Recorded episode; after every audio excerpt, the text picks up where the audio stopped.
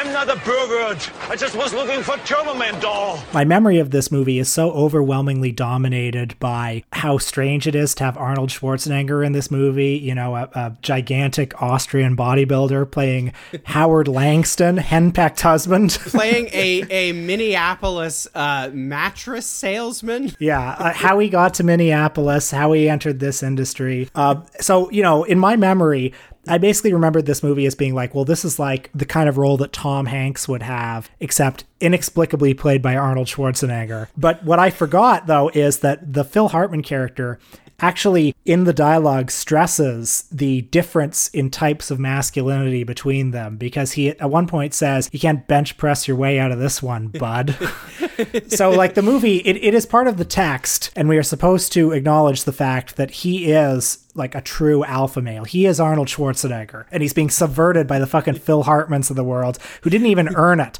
They didn't become Mr. Universe. They didn't become the biggest movie star in the world. They cheated their way into this with their touchy feely bullshit. It, it is so funny too how inappropriate all the stuff the Phil Hartman character does is right from the beginning. Early on, after missing uh, his his son's karate grading.